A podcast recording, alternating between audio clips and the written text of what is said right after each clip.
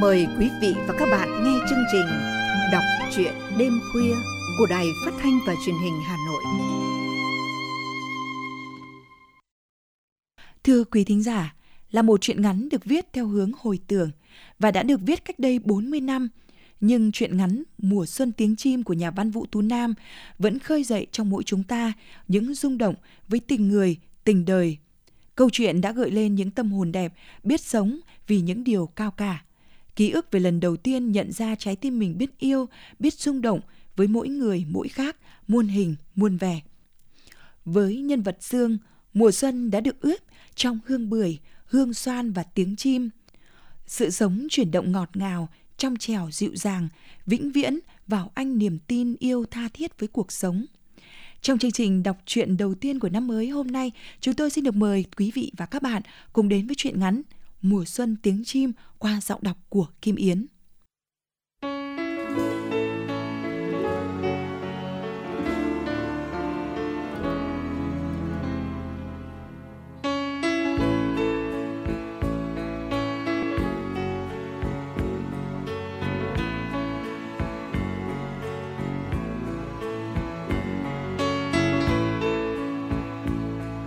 Anh phải nghỉ lại đây với tôi một đêm, anh Chẳng mấy khi bạn bộ đội cũ gặp nhau và lại mưa phùn lầy lội thế này, anh đi làm gì vội?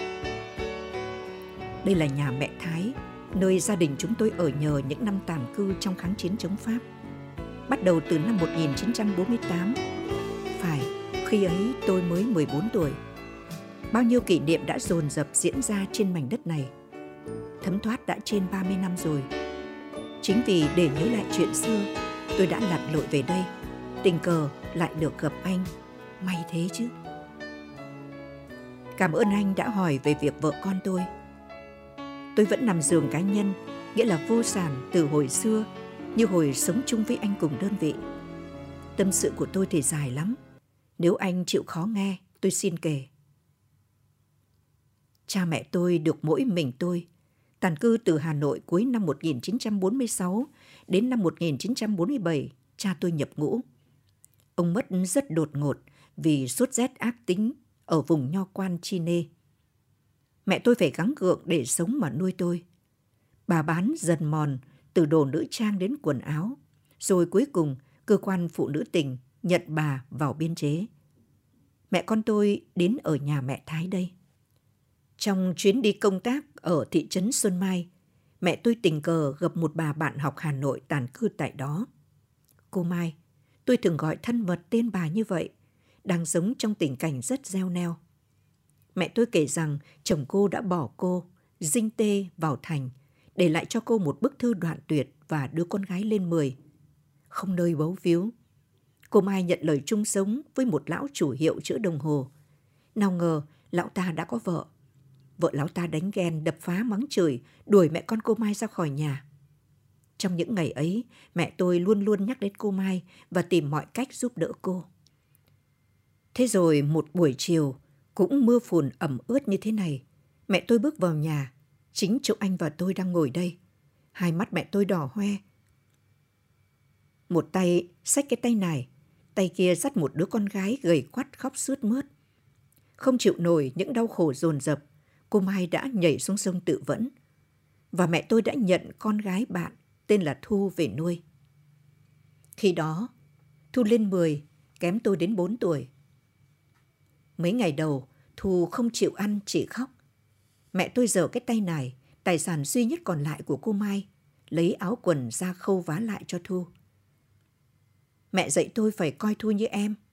Mẹ lập bàn thờ cô Mai ở góc nhà, không xa bàn thờ cha tôi làm mấy. Thế rồi tôi kèm cho Thu học thêm. Mẹ tôi âu yếm một điều mẹ mẹ con con với Thu. Trong khi Thu cứ một mực xưng cháu và gọi mẹ tôi là bác. Thu ăn uống rất giữ ý và thường tranh lấy phần việc để làm, quét nhà, rửa bát, nấu cơm. Có lẽ những ngày ở nhà ông bố dượng chủ hiệu chữa đồng hồ, em đã phải sống gần như đứa ở. Mẹ tôi xót xa về điều đó lắm và thường thu xếp để em ít phải làm việc nhà chừng nào hay chừng ấy. Tôi là con trai, khỏe sức. Mẹ tôi sai tôi gánh nước ở giếng về đổ vào bể xây nhà mẹ Thái đây, để mọi người dùng chung. Tôi bổ củi, tôi xay lúa, tôi giã gạo. Mùa rét, tôi đun nước, múc nước cho mẹ tôi và Thu tắm gội đầu. Còn mẹ tôi thì ngoài công tác ra, phải lo chợ búa, bếp núc, khâu vá, trồng rau nuôi gà. Bà chi tiêu rất rè rèn, vì dù sao cũng đã có thêm một miệng ăn. Có lần mẹ tôi đi công tác dài ngày, ở nhà Thu bị ốm, em sốt run bần bật. Tôi đun nước sông theo lời chỉ dẫn của mẹ Thái và nấu cháo cho Thu ăn. Gà đã đẻ được 13 quả trứng. Tôi mang ra chợ xong bán lấy một chục. Còn ba quả tôi luộc dần để Thu bồi dưỡng. Có bữa hai anh em ngồi vào mâm cơm, quay đi quay lại. Khi tôi và đến lưng chừng bát cơm thì lòi ra một nửa quả trứng. Thu bí mật dúi trứng vào để buộc tôi phải ăn. Dần già, Thu bớt xanh và gầy đi, em linh lợi và hoạt bát hẳn. Mẹ tôi xin cho em đi học trường làng. Chẳng mấy chốc, Thu hòa ngay với các bạn gái trong xóm. Bấy giờ, tôi mới phát hiện ra rằng Thu nghịch như con trai.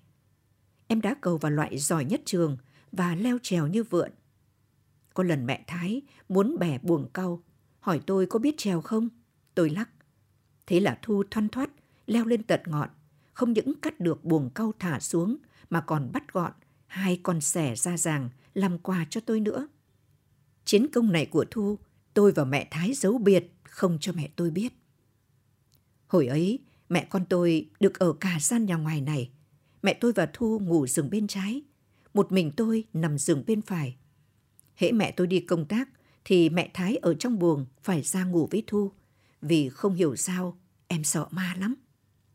Một buổi sớm, em kể với đây rằng em ngủ mơ thấy mẹ Mai nằm nổi lên giữa lòng sông.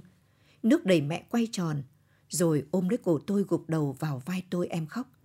Tôi chỉ biết im lặng vuốt tóc em để an ủi em. Đầu năm 1952, tôi tròn 18 tuổi. Theo sự giới thiệu của mẹ Thái, lần đầu tiên tôi thoát ly gia đình xuống tận huyện Đông Sơn dạy học tư. Nhà chủ là một gia đình trung đông cứng. Muốn nuôi thầy để kèm cho cậu con trai độc nhất lười và rốt đang học lớp 2. Ngoài ra, thầy còn dạy thêm chữ cho bà vợ và cô em ông chủ, cùng bốn năm chú bé hàng xóm nữa. Thầy được nuôi ăn ngày ba bữa, không bữa nào thiếu thịt và cá biển. Cơm bưng nước rót, mình thầy một mâm, đôi khi ngủ chưa dậy lại còn có xôi chè. Những ngày được ăn uống đầy đủ như vậy, tôi rất thương mẹ tôi và Thu kham khổ. Do đó, cứ cuối mỗi tháng, sau khi ông chủ trả tiền công là tôi quốc bộ 40 km về thăm nhà và đưa tiền cho mẹ tôi. Không bao giờ tôi quên rẽ vào hàng xén mua quà cho Thu, khi thì cái cặp tóc quyển vở, khi thì cái gương cái lược. Cuối tháng 7 năm ấy, tôi bị ốm đột ngột, không về đưa tiền cho mẹ tôi được. Pháp lại ném bom mấy trận quanh vùng. Thế là mẹ tôi sốt ruột. Phái Thu lặn lội đến thăm tôi. Buổi trưa, tôi vừa dứt cơn sốt. Thấy một cô gái tóc tết thành hai đôi sam, mặc áo nâu non, mặt đỏ hồng vì nắng, cắp nón có cài lá ngụy trang, bước vào sân bẽn lẽn. Chào bác ạ. Cháu hỏi thăm. Bước thêm hai bước nữa, Thu mới nhận ra tôi. Và cả tôi, tôi cũng không nhận ra Thu lúc em thoạt vào. Bởi vì tôi đang ngồi co do, khoác cái áo capot lính tẩy bằng dạ màu cứt ngựa của ông chủ. Còn Thu thì nom lạ quá, với hai cái đuôi sam mới. Hai anh em mừng rỡ, cười chế nhau mãi. Thu ở lại săn sóc tôi hai hôm. Em đánh gió cho tôi. Cách đánh gió do mẹ tôi dạy. Nấu canh cua rau đay và cháo hến là hai món tôi thường thích. Chiều mát, Thu theo tôi ra ngồi bờ ao. Bên gốc cây sung, xem con rùa thành thơi bơi ra lội vào. Con rùa của chú bé con ông chủ nhà nuôi thả. Thỉnh thoảng, một trái sung chín rụng, con cái chấm to bằng bắp đùi lừ đừ nổi lên, nhẹ nhàng đớp lấy quả sung, ngon lành như nuốt một viên kẹo. Tối đến, cả nhà ngồi quây quần ngọn đèn ba giây trò chuyện. Ông chủ bà chủ luôn miệng biểu dương cậu giáo. Cậu giáo thật chăm, chẳng hút thuốc, chẳng ăn quà. Sau này ai lấy được cậu giáo thì sướng cả đời đấy. Cô em ông chủ có vẻ ngượng ngùng, không dám vào ngồi góp chuyện, cứ lượn ra, lượn vào. Sớm hôm sau, tôi tiễn Thu ra tận đầu làng. Dặn dò em phải cẩn thận. Khi đi đường, qua đò phải chú ý nghe tiếng máy bay. Thu ngước thật to đôi mắt đen thẳm, đôi mắt đã ánh lên vẻ đẹp dậy thì, cười và hỏi tôi một câu thật lạ. Anh, anh có thân với cô em ông chủ nhà không đấy? Sau đại thắng Điện Biên Phủ, tôi náo nức xin nhập ngũ. Mẹ tôi rất muốn tôi ở gần mẹ, nhưng thông cảm với ước mơ 20 tuổi của tôi. Bà khuyến khích tôi đi bộ đội để phục vụ. Biết đó biết đây và thoát khỏi cảnh tù túng của cậu giáo dạy tư luẩn quẩn trong làng. Thu cũng không ngăn cản tôi. Em nói, điều gì anh thích thì em cũng thích. Buổi tối trước hôm tôi lên đường, mẹ tôi nấu xôi, thu thịt con gà của em đang đẻ để chiêu đãi anh bộ đội. Mẹ tôi thắp hương trên bàn thờ cha tôi và cả bàn thờ cô Mai nữa. Tối hôm ấy, nhà mẹ Thái đầy khách. Trong số bạn trai đến chào tiễn tôi, có cậu Quyền trắng trèo và hiền lành củ mị, cứ nấn ná ngồi lại mãi. Quyền đã là giáo viên cấp 1. Tôi để ý thấy cậu ấy rất mến Thu. Có lần tôi đùa, cậu có muốn làm em rể tớ không? Cái gì chứ nết hiền lành chăm chỉ của cậu là tớ ưng rồi đấy. Quyền đã đỏ bừng mặt, bẽn lẽn cười. Thu lộ vẻ sốt ruột khi thấy Quyền ngồi lì mãi. Em nói, anh Quyền không phải chấm bài ư? Thế là Quyền lúng túng đứng dậy, lý nhí xin phép mẹ tôi và bắt tay tôi để ra về. Tôi và Thu tiễn Quyền ra tận cổng. Đứng bên dậu dưới, dưới trăng, Thu bỗng nắm lấy tay tôi nói nhanh và nhỏ. Anh đi vui thế, chắc chả nhớ em một tí nào đâu nhỉ? Tôi cười, vỗ nhẹ vào vai Thu. Sao lại chả một tí nào? Anh nhớ Thu to bằng cái nhà này này. Thế là hai đứa cười giòn tan. Chúng tôi cứ đứng đó hóng gió mát, nhìn lên trời đêm trong vắt và đầy sao, mãi cho đến khi mẹ tôi ra gọi về đi ngủ. Hôm sau, thù lẽo đẽo theo tôi đến nơi tập trung cách nhà trên 15 cây số. Cứ đi được một chặng dài, Thu lại nói, Thôi, em đến đúng 80 bước nữa, rồi em về. Chúng tôi cùng đếm. Hết 80 bước, Thu bảo, anh đã mỏi chân chưa? Em chẳng mỏi tí nào. Em còn đi được nữa. Thế là hai đứa cùng cười và cùng bước tiếp. Qua con ngòi nhỏ, Thu vén quần lội. Em có đôi chân đẹp, trắng ngần, khiến tôi bỗng dưng thấy ngượng, bước cách xa ra một chút. Thu dừng lại, chìa tay ra trách yêu. Anh không dắt em, để em chết trôi ở đây sao? Tim tôi bỗng nhiên ngừng đập. Câu Thu nói vô tình làm tôi chợt nghĩ đến cái chết oan trái của cô Mai. Tôi lùi lại, nắm lấy bàn tay Thu, bước những bước chập chờn, lòng bồi hồi những vui buồn lẫn lộn. Không biết từ bao giờ, Thu đã gọi mẹ tôi là mẹ và xưng là con một cách tự nhiên, không bác bác cháu cháu như những ngày đầu nữa. Và có lần mẹ tôi đã nhẹ nhàng căn dặn tôi. Thu nó đã lớn, 16 tuổi rồi. Anh em thân nhau, nhưng đừng có xuồng xã, kẻo người ta dị nghị. Đời cô Mai đã khổ thế. Mẹ muốn tránh cho nó những tiếng chẳng lành. Tôi rất thương và quý trọng mẹ tôi, vì bà đã dành tất cả tình cảm cho tôi và Thu. Bà nhất định không đi bước nữa. Mặc dầu khi cha tôi mất, bà mới 30 tuổi. Và sau đó, có đến 4 năm, đám ngỏ ý muốn xin được chung sống cùng bà. Cái hôm tiễn tôi đi bộ đội ấy, Thu đã vượt quá ranh giới những điều căn dặn của mẹ tôi. Hai anh em biện diện trò chuyện mãi, có lúc chỉ nhìn nhau chả nói câu nào. Đến xế chiều thì trời nổi cơn rông gió ầm ầm. Thu đành phải ở lại nơi tập trung lính mới. Đêm ấy, tôi báo cáo với ban chỉ huy. Thu xếp cho Thu ngủ ở cái quán ven sông của một bà cụ bán hàng nước. Anh em trong đơn vị đều tưởng Thu là em ruột tôi. Và nhiều cậu đã giả vờ nịnh tôi trước mặt Thu để đợi thời cơ làm em rể. Tôi ngồi bên bờ sông với Thu khá khuya.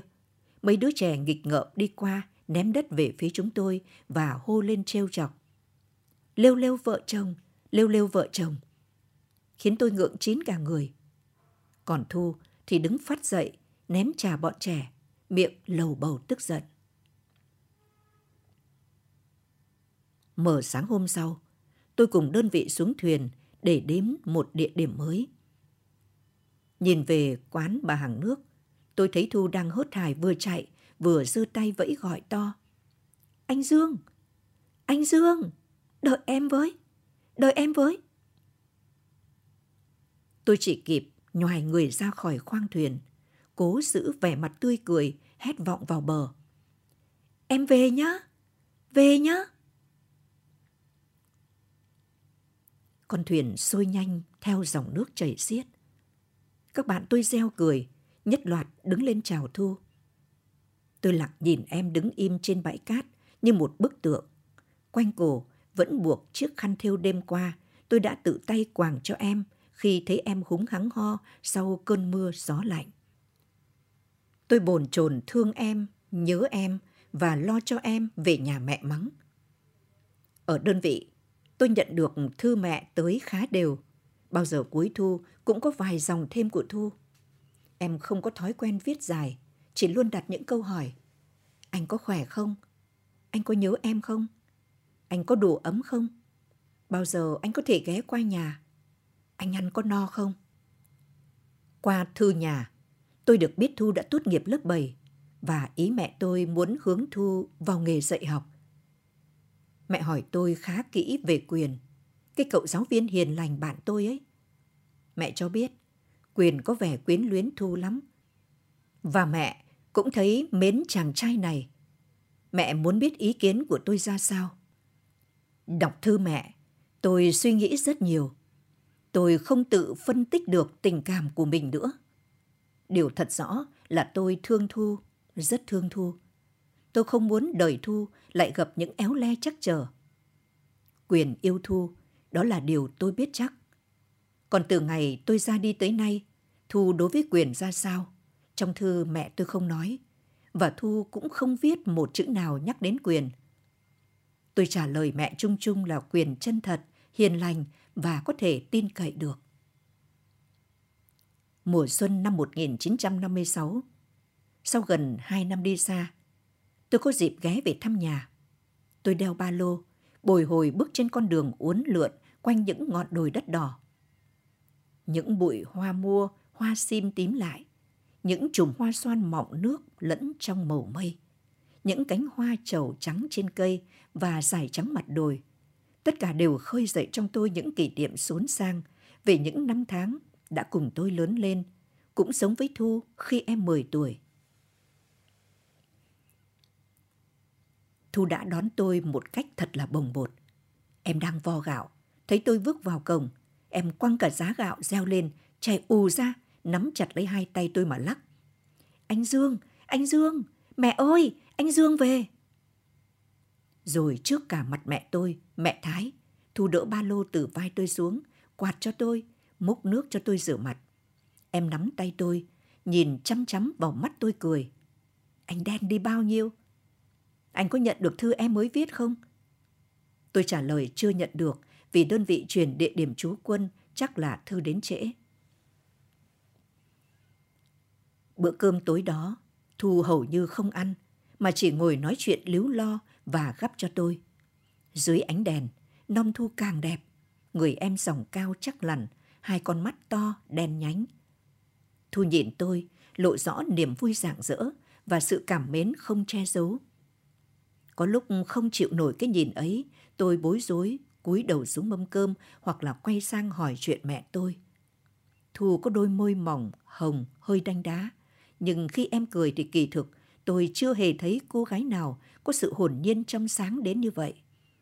Bao giờ tôi cũng chịu thua trước cái cười ấy và chẳng khi nào giận được Thu lâu.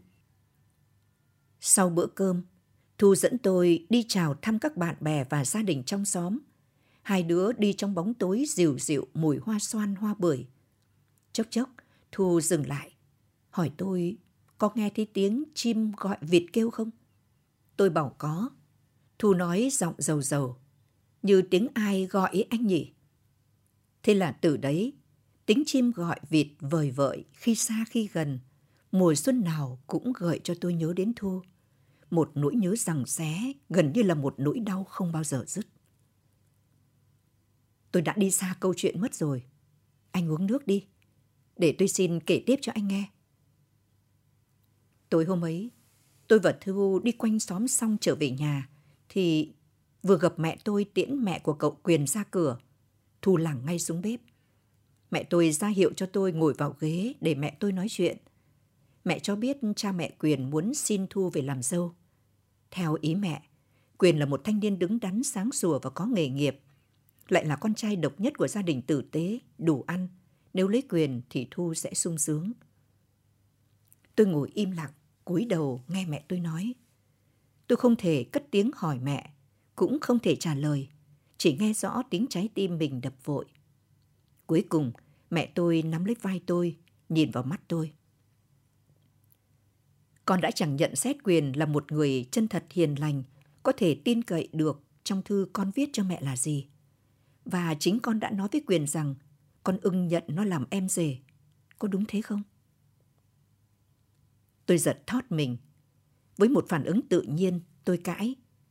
Mẹ ạ, à, đó là con nói đùa. Với lại cái chính là phải tùy em thu chứ. Mẹ tôi hạ giọng, nói run run. Mẹ biết, hai anh em con rất quý nhau. Chính vì mẹ muốn giữ cho tình anh em thương nhau, quý nhau lâu dài, mà mẹ thấy cần để cho Thu đi lấy chồng con ạ. À. Mẹ tôi vừa nói tới đây, thì cánh cửa buồng bật mở tung. Thu từ trong buồng ôm mặt chạy vụt ra, vừa chạy vừa khóc tấm tức. Thì ra, em đã từ bếp lèn vào buồng, nghe rõ hết đầu đuôi câu chuyện.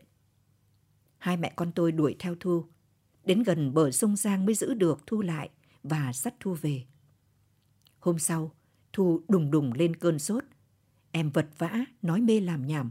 Mẹ tôi cuống quýt, đun nước sông đánh gió cho em. Xế chiều em đã tỉnh, tôi bưng bát cháo đến cho em ăn. Em nằm thẳng ngay ngắn, đầu hơi ngả về một bên. Mẹ tôi đắp cho em một tấm vải đỏ lâu nay vẫn dùng để dán khẩu hiệu trong các cuộc họp. Mẹ chẳng có cái chăn đơn nào. Thu nằm im lim di mắt, má em đã hồng trở lại. Tôi đứng lặng ngắm em, nhìn màu đỏ của tấm vải khuôn lấy thân hình thon thả của em. Và bỗng nhiên, nhói lên trong tôi một sự thật bấy lâu ủ kín. Tôi yêu Thu. Tôi tha thiết yêu Thu. Tôi muốn kêu lên điều ấy ngay lúc này đây để cho Thu và mẹ tôi cùng biết. Như đón được ý nghĩ của tôi, Thu từ từ mở mắt. Em đưa bàn tay ra cho tôi nắm và nước mắt em trào ra. Theo câu nói, Thôi anh, thôi, anh đừng nói nữa. Em hiểu hết cả rồi. Điều gì anh và mẹ muốn thì em sẽ làm theo. Em đã làm phiền mẹ và anh nhiều lắm rồi mà. Thu rút phát bàn tay ra và tôi đứng sững sờ chết lặng khi Thu òa lên khóc. Hết phép, tôi trở lại đơn vị như một kẻ mất hồn. Thu bắt tôi mang theo hai quả dừa và một gói xôi lạc thật to, nhưng em chỉ tiễn tôi ra đến đầu ngõ. Tới nơi đóng quân, tôi nhận được lá thư đến chậm của Thư. Lá thư gần như là công khai bày tỏ tình yêu của Thu đối với tôi và cười cợt ý định cầu hôn của Quyền. Sự việc éo le như vậy đấy anh ạ. À. Lá thư như ánh sáng một ngôi sao đến chậm, nhưng mãi mãi chiếu nhói vào trái tim tôi, không khi nào tắt.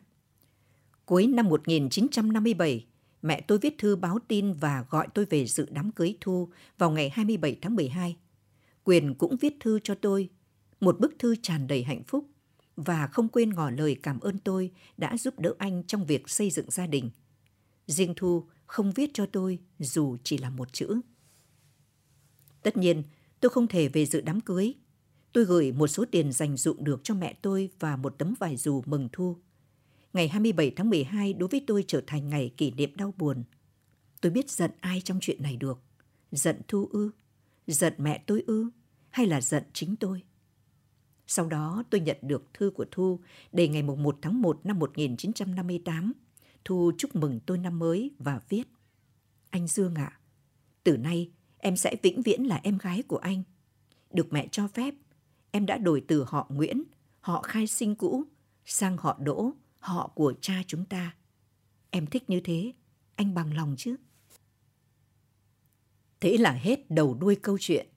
Bây giờ thì anh đã rõ, tôi đến đây cốt để sống lại những kỷ niệm xa xưa. Và chắc anh vừa nghe vừa thầm khen tôi, đã khéo giữ kín câu chuyện tâm tình đến thế. Đúng như vậy, suốt những năm dài cùng anh lặn lội ở chiến trường B, không mấy khi tôi không nhớ đến Thu, nhưng chưa bao giờ tôi kể cho anh nghe về Thu cả. Lần này tình cờ gặp anh ở đây, thật là dịp may để tôi trả nợ anh. Anh uống đi, cà phê tôi mang theo đấy. Đêm xuân như thế này, ta có thao thức, ít ngủ đi một chút. Cũng là phải lẽ thôi. Tôi chuyển ngành từ sau năm 75 anh ạ. Trong một chuyến công tác ở Sài Gòn, tôi có lần theo dấu vết của cha Thu. Người cha đã bỏ con bỏ vợ, dinh tê vào Hà Nội, bị tạm chiếm năm 1948 ấy. Tôi đã gặp được ông ta. Ông ta là chủ một tiệm bán vải, hay nói đúng hơn là chồng của bà chủ tiệm bán vải. Ông ta to béo, nhẵn nhụi, ăn mặc trải chuốt, suốt ngày im lặng đứng bán hàng cho vợ như một kẻ làm công. Ông ta chẳng có nét gì giống Thu cả. Chính vì thế, hoặc do một mối ác cảm ngấm ngầm đối với ông, nên tôi chỉ trò chuyện qua loa như một người khách mua hàng mà không nhắc gì đến cô Mai và Thu hết. Anh Năm, anh đừng nóng ruột, tôi sẽ nói nốt những điều anh cần biết. Thu và Quyền hiện đang sống ở Lâm Đồng. Hai vợ chồng đều dạy học và đã có hai con, một trai một gái. Thu đã đón mẹ tôi vào trong đó. Nhà Thu có vườn rộng lắm. Mẹ tôi đã trên 60 rồi, yếu rồi. Năm nào bà cũng dục tôi lấy vợ. Nhưng tôi đành chịu, chưa làm được theo ý muốn của bà.